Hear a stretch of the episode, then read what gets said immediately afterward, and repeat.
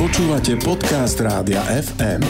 Túto rubriku si môžete v našom vysielaní vypočuť naživo každú stredu po 8.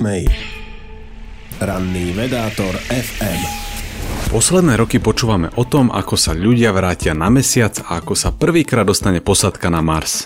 Tým však výskum vesmíru nekončí. Niekedy sa nepotrebujeme ísť pozrieť osobne, stačí poslať robotickú misiu.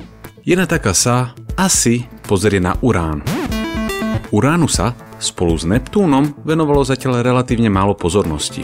Je totiž veľmi ďaleko. Hľadkomodrá ľadová planeta je pre nás plná záhad. Napríklad vieme, že má Urán polárnu žiaru. To teda znamená, že musí tvoriť silné magnetické polia, no nerozumieme tomu, že ako.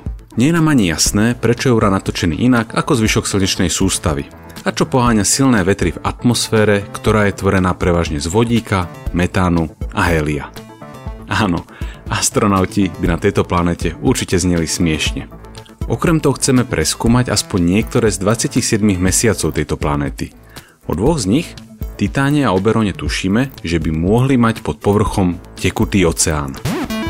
Oceány sú zaujímavé miesta, okrem iného na hľadanie mimozemského života. Tekutá voda vyzerá byť jednou z kľúčových ingrediencií pre jeho vznik. A práve hľadanie mimozemského života je jedným z dôvodov, prečo chceme lepšie spoznať aj našu slnečnú sústavu. Keď sa totiž pozeráme na tzv. exoplanéty, teda planéty obiehajúce iné hviezdy než naše Slnko, v niečom sa podobajú na tie, čo máme doma. Hovoríme o horúcich Jupiteroch, planetách podobných Neptúnu či superzemiach. Keď sa pozrieme do teleskopu a vidíme tam niečo, čo sa veľmi podobá na Urán, tak najlepší spôsob ako pochopiť, ako táto planéta funguje, je ísť sa pozrieť na Urán. Poznávaním slnečnej sústavy tak spoznávame aj iné kúty vesmíru. Plánovaná misia má na túto planetu spustiť sondu a zároveň ju roky obiehať a postupne pozorovať. Na takéto ďaleké cesty potrebujeme poriadnu raketu. Pri tejto to asi bude Falcon Heavy od SpaceX. Možno sa však dočkame niečo ešte väčšieho. To nám však pripomína, že poznanie má svoju cenu tomto prípade sa hovorí o 4 miliardách dolárov, no aj pri tejto cenovke odborníkom šklbe kútikmi. Snaď každá veľká misia sa totiž výrazne predraží. Nezabúdajme však, že tieto peniaze nie sú vyhodené do vzduchu.